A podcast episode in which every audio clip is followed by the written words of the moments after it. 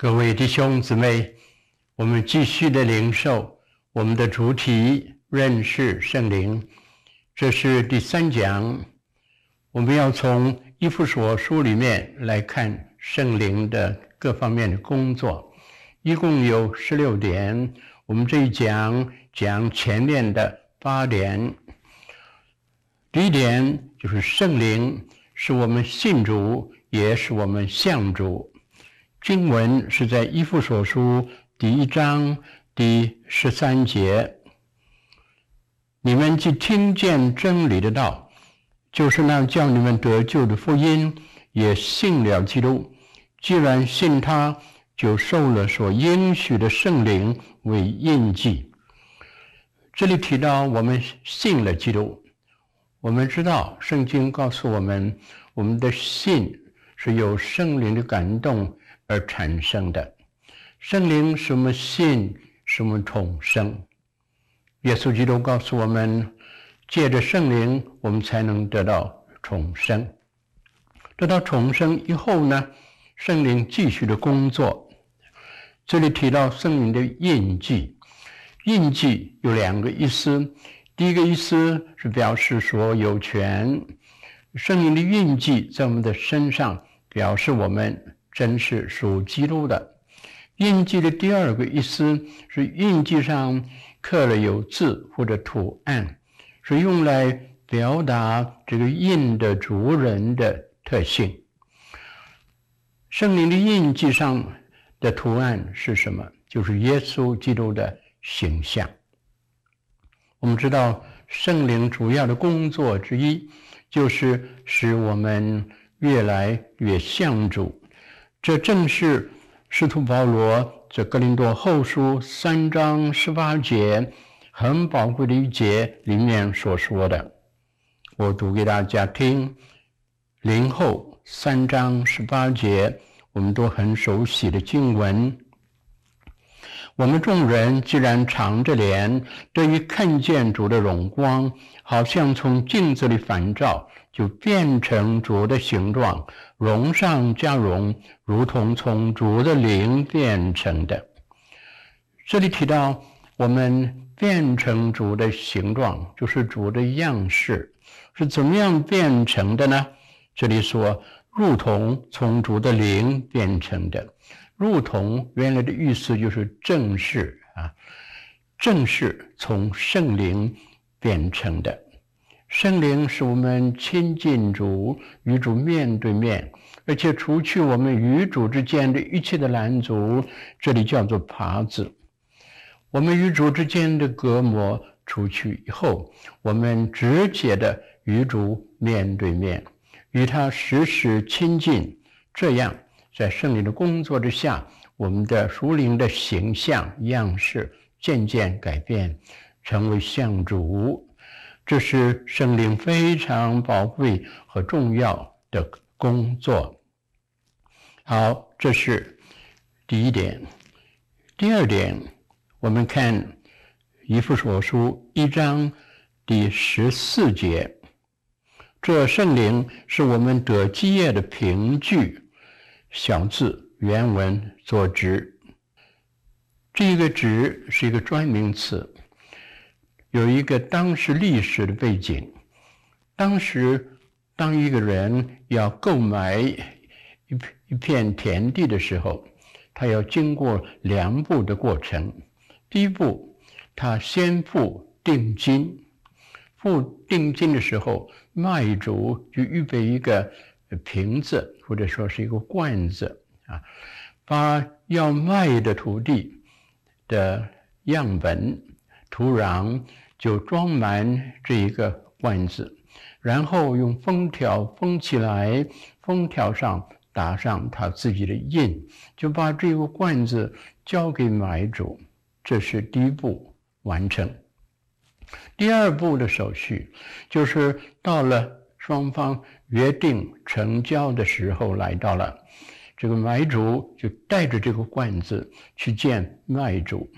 卖主接过罐子，看见上面封条上的印记是自己的，没有错。那么这个罐子里面说有的那个土壤呢，就是买主要得为业的同样的土壤是样本啊，这个样本的意思很宝贵哈。这个罐子上不但有印做证据，而且里面的土壤表示买主在真正的得到所买的土地之前，先有了样本在他的手中。这个意义在圣灵与我们的关系上很重要、很宝贵。就是说，圣灵在我们的里面，把将来我们荣耀的基业的样本预先使我们尝到，那就是预尝天上的荣耀的味道。有的时候我们唱诗。忽然心里大受感动，甚至流下眼泪，我们就觉得天上的荣耀恩典充满我们的心，让我们不禁流泪。有的时候我们读经祷告，或者是彼此交通的时候，也有这样的感受。这就是圣灵很宝贵的工作，是我们预先领受、体会、尝到。将来荣耀。有一次，我被邀请到荷兰去讲道，那是冬天的时候，有正在下大雪。那么有一个童工就带领我去参观一个很出名的呃花房，里面有很多很多美丽的花朵正在开放，外面是冰天雪地。冬天，但是里面好像春天一样，百花开放啊！那真是冬天里的春天。这也正是圣灵的工作。我们在世上有各样的痛苦、患难、不如意的事，但是在这样一切的遭遇当中，圣灵把天上的喜乐、平安、荣耀充满我们的心，我们就能够在地如在天。我听说在南美洲有一种的蜘蛛，他们把它叫做水蜘蛛。这个蜘蛛是两两栖的，可以在地面上生活，又可以到水下去生活。它到了水里面去的时候，它能够制造一个泡泡，这个泡泡把它自己包围，这个泡泡里面有空气，它就在水底下。空气中生活，身体在水底下，但是包围它的是水面上的空气。它将空气用完了，它就再升上水面，再把泡泡装满空气，再沉下去。这真是一幅的很适当的写照，让我们了解到基督徒在地上，虽然我们的环境是世界。但是我们心灵的环境却是天上的荣耀，主的恩典，主的同在包围我们，使我们在地如在天。第三方面，我们看第一章第十七节，使徒保罗说：“求我们主耶稣基督的神，荣耀的父。”将那赐人智慧和启示的灵赏给你们，使你们真知道他。这是保罗的祷告，他求神啊，将世人智慧和启示的圣灵赏给我们，借着这圣灵，使我们真认识神，真知道神啊。这里用“真知道”是很宝贵的。一个字啊，有的人认识神是二手的认识，真知道神是第一手的认识。正如约伯所说的话，《约伯记》四十二章第五节，约伯这样说：“我从前风闻有神，现在亲眼见神。”风闻是第二手的知识，别人怎么讲，他就怎么样。接受人云亦云，道听图说，在路上走的时候，听见路边有人说这个，他就跟着说这个；听见有人说那个，就跟着说那个，道听途说。这样的对神的认识是不绝对不够的。圣灵是我们真知道神第一手的认识，亲身经历神，亲眼看见神，就知道我们说信的是谁。好像保罗说：“我深知我所信的是谁。”这个“深知”两个字非常的宝贵。跟着第四点，十八节，并且照明你们心中的眼睛，使你们知道他的恩照有何等指望啊。那么在这里，我们看见。圣灵继续的工作，是我们有了第二个知道。刚才看见第一个知道是真知道神，现在有第二个知道，就是知道神给我们的恩照里面有何等的指望。这就是属灵的福分何等的丰富，何等的美满。圣灵是我们进入这个经历里面。是我们的内心的深处知道，就说是的，神的属灵的恩典真是丰富，就吸引我们的心，我们就会追求这个属灵的福分，过于追求世上的好处啊。这样的一个基督徒才会热心起来，才会有属灵的眼光、属灵的鉴别力、属灵的爱慕和追求。最后，他就在属灵的事上丰富起来，就好像一个小孩子抓住一样对他不利的东西，他觉得很好，紧紧抓住不放。母亲看见很担心，但是不能够用强迫的方式把小小孩子手中的东西夺出来、抢过来，他只能用。另外一个方法是个很好的方法，就是把更可爱的、更有吸引力的东西，在那个小孩子的面前摆摆，让他注意到，他一看见他就喜欢了，他的眼睛就张大了，他原来紧紧抓住的那件东西的那个手就松开了啊。这个时候，他就伸过手来抓住这个更好的东西。这是母亲的一个好方法，这也是我们的天赋所适用的方法。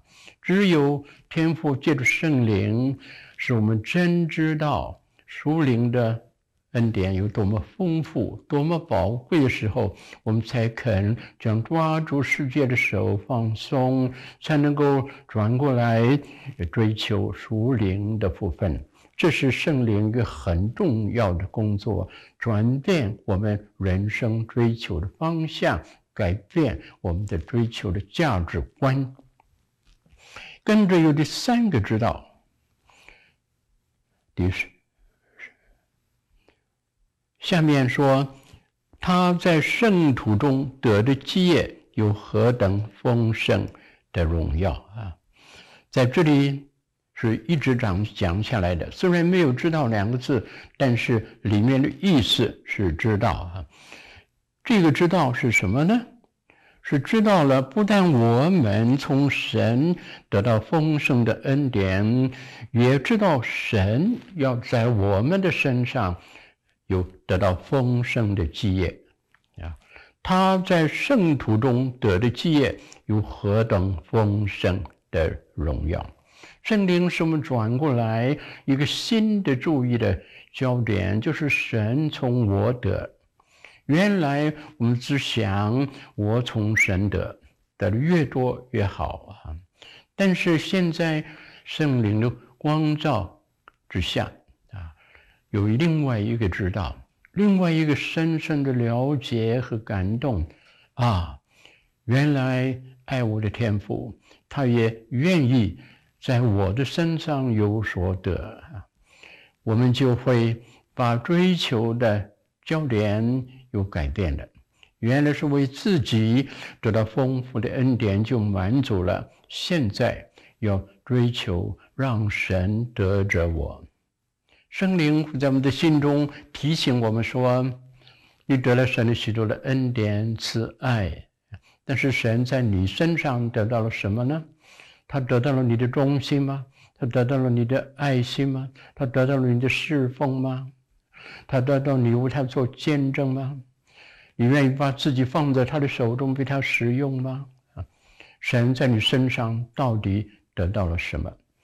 当一个基督徒会这样想的时候，他的追求就改变了，他整个的灵性也有了一个新的转机。这是圣灵所做一个非常重要的一个工作。在一幅所书第一章里面有六个得字，其中三个得是我们得，另外三个得是神得，哈，这很公道哈。我们从神丰富的得着，然后我们也应该转过来注意，神也要从我们得着。当神得到我们的时候，他给我们的恩典就更加丰富，这让我们想到亚伯拉罕的经验。神让亚伯拉罕把他的独生爱子以撒献上，当亚伯拉罕肯这样做的时候，神接受了他的奉献，但是就把以撒给还他。后来又借着以撒来叫地上的万族得福，这是神一直做的一个模型。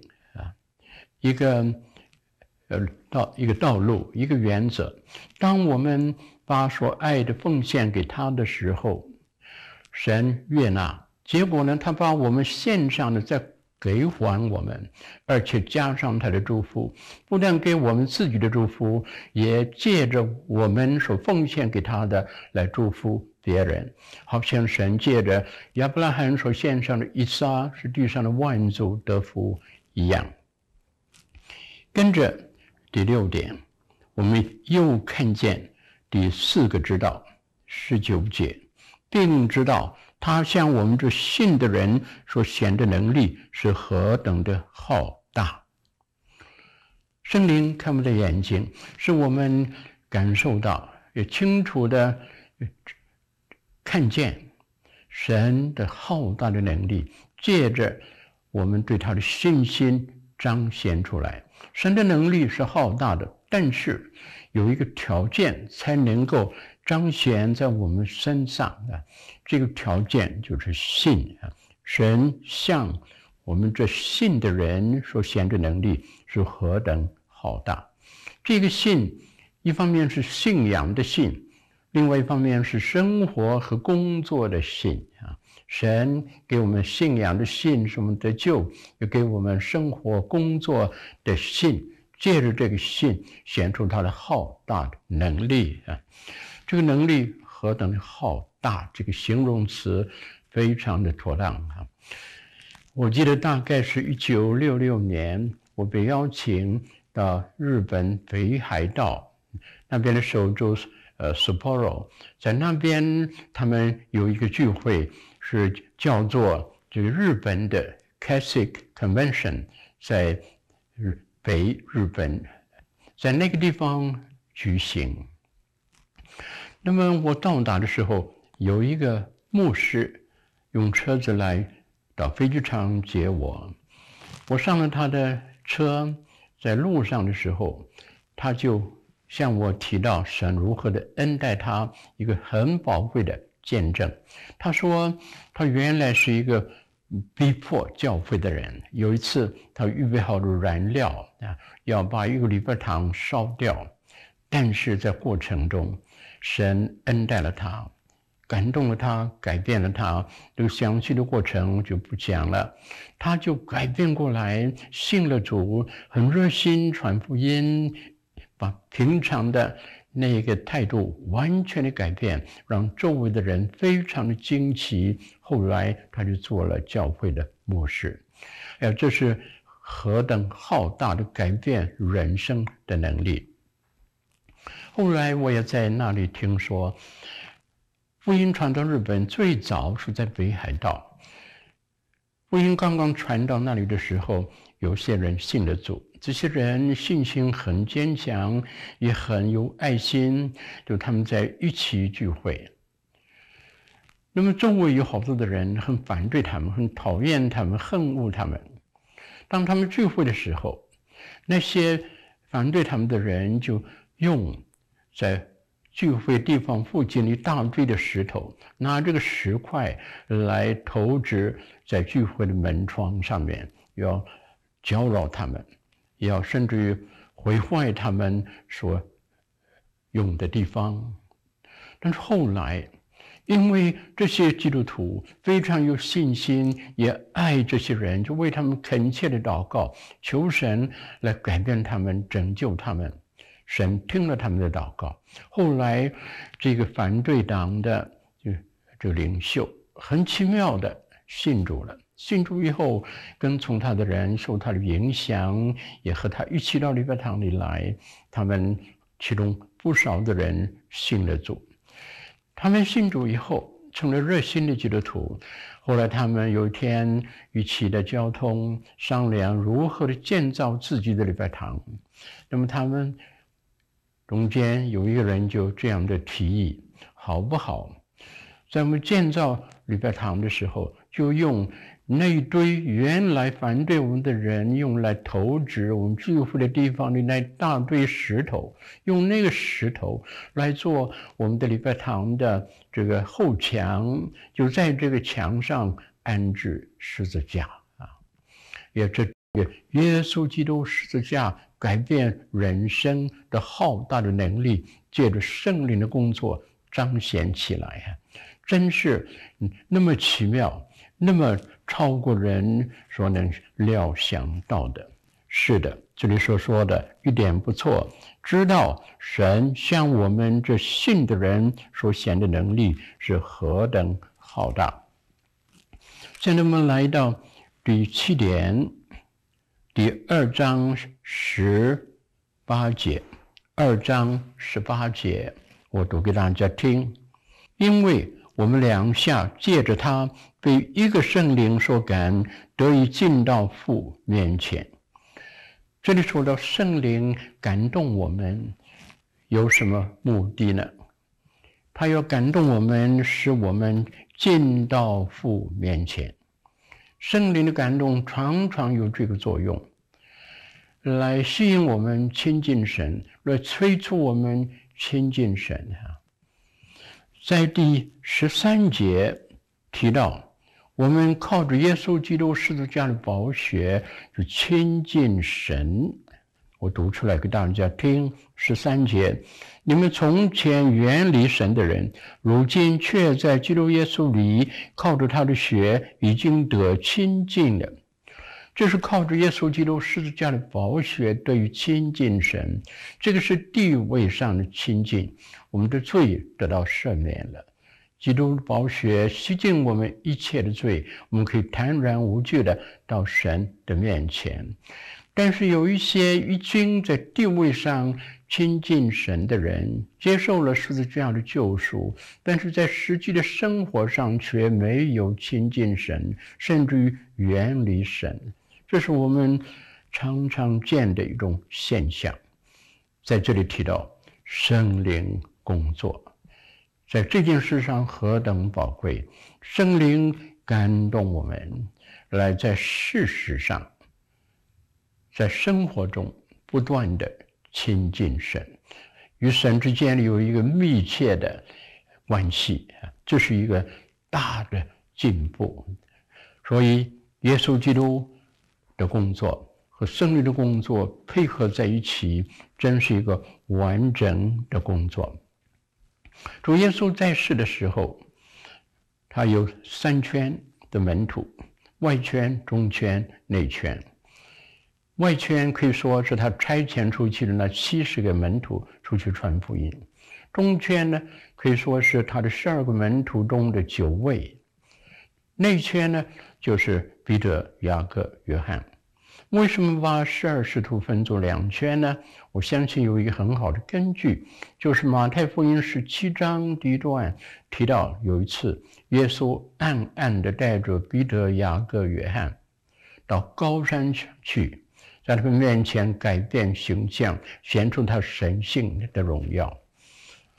如果其他的九位也常常的合住在一起，那么主耶稣就不可能暗暗的把这三个人、三个门徒带上山，而其他的九个门徒不知道啊。就表示那九个门徒有的时候和主在一起，有的时候没有和主在一起，而这三位是更加密切的跟随主、与主同在，所以他们享受了这个特殊的恩典，亲眼看见耶稣基督神性的荣耀，亲耳听见天上的声音说：“这是我的爱子，我所喜悦的，你们要听他。”这是何等大的特权啊！是内圈的门徒所得到的。